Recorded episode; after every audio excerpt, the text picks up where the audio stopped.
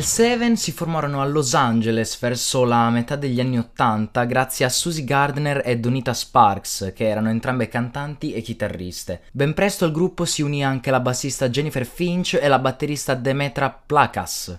Il loro album di debutto, chiamato L7, uscì nel 1988 e aveva sonorità decisamente metal e punk. Le L7 diventarono subito molto conosciute grazie anche al fatto che era la prima volta che si vedeva una band di sole donne fare un genere duro come può essere il metal. Nel 1991 pubblicano l'album chiamato Smell the Magic sotto la Sub Pop Records e in contemporanea creano la Rock of Choice, ossia un'organizzazione no profit che puntava a sostenere i diritti umani tramite dei concerti benefici, ai quali per esempio hanno partecipato anche i Nirvana, le Hall, i Per Jam e anche Neil Young. L'anno dopo la pubblicazione di Smell the Magic e la creazione di Rock of Choice firmarono un contratto con la casa discografica chiamata Slash Reprime, con la quale pubblicarono il loro album più conosciuto chiamato Bricks Are Heavy. Nel 1994 invece dopo aver pubblicato un altro album chiamato Hungry for Stink si esibirono a Lollapalooza. Nel frattempo Jennifer Finch abbandona il gruppo e viene rimpiazzata da Gail Greenwood. Il gruppo si scioglierà ma si riunirà poi nel 2014 per fare una breve tournée mondiale. Piccola curiosità, il loro nome, che è scritto L7 ma che in inglese si legge L7, è un nome che deriva da uno slang proveniente dagli anni 50 più o meno, ossia Hell's Heaven, scritto come paradiso dell'inferno in inglese più o meno. Questo termine veniva accompagnato da un gesto con le mani in modo da formare una specie di quadrato tra indice e pollice, per farvi capire è la foto che c'è come copertina. Questo modo di dire era utilizzato soprattutto per indicare una persona eh, rigida, impacciata o comunque di scarsa compagnia. Eccoci arrivati dunque al punto dove vi consiglio le solite tre canzoni che mi piacciono di più del gruppo e la prima si chiama Pretend We Are Dead ed è tratta da Bricks Are Heavy.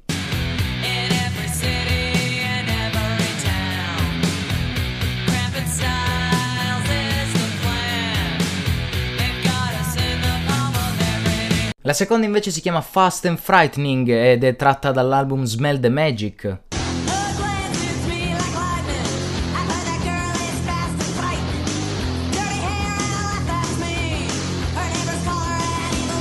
Mentre l'ultima si chiama Cat o Nine Tails ed è tratta dal loro primo album chiamato L7.